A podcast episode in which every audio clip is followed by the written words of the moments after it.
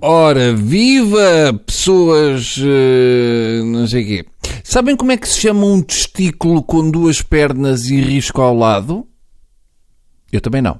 Mas eh, só o interesse que vocês mostraram em saber uma resposta já me faz perceber que vocês são doentes. Ora, eu agora estou numa fase em que observo mais de perto o comportamento das pessoas quando estão na presença de um recém-nascido e devo confessar que é das coisas mais perturbadoras que eu vi desde que assisti a um porco da Índia a parir uma cebola roxa. As pessoas ficam descontroladas porque o primeiro impulso que têm é de agarrar na criança e esborrachá-la até elas explodirem, porque apertam com tanta, mas tanta força que nenhum ser humano devia passar por aquilo, muito menos um em miniatura.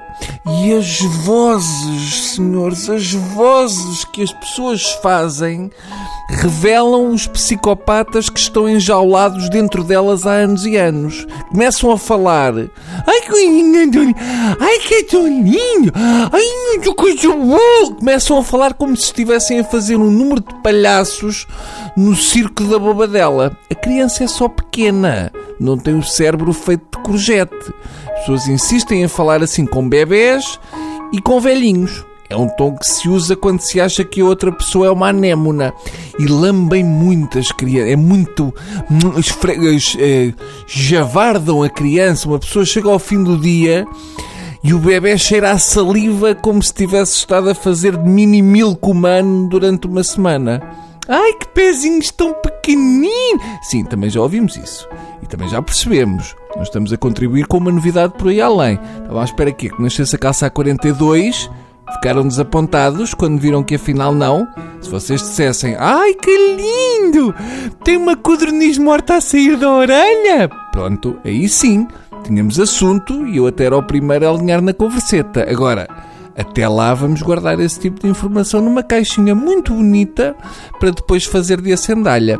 E depois há uma coisa que é toda a gente sabe, a melhor maneira de fazer absolutamente tudo em relação a um bebê. Estamos a falar de malta que esteve em universidades de estudos comportamentais de bebés no estrangeiro e que tem uma solução para todo e qualquer problema. São uma espécie de treinador de bancada da puericultura. Isto, atenção, porque isto é malta que a criança mal começa a chorar, eles dizem logo: Epá, dá cá isso que isso são cólicas. E sabes o que é que tens que fazer?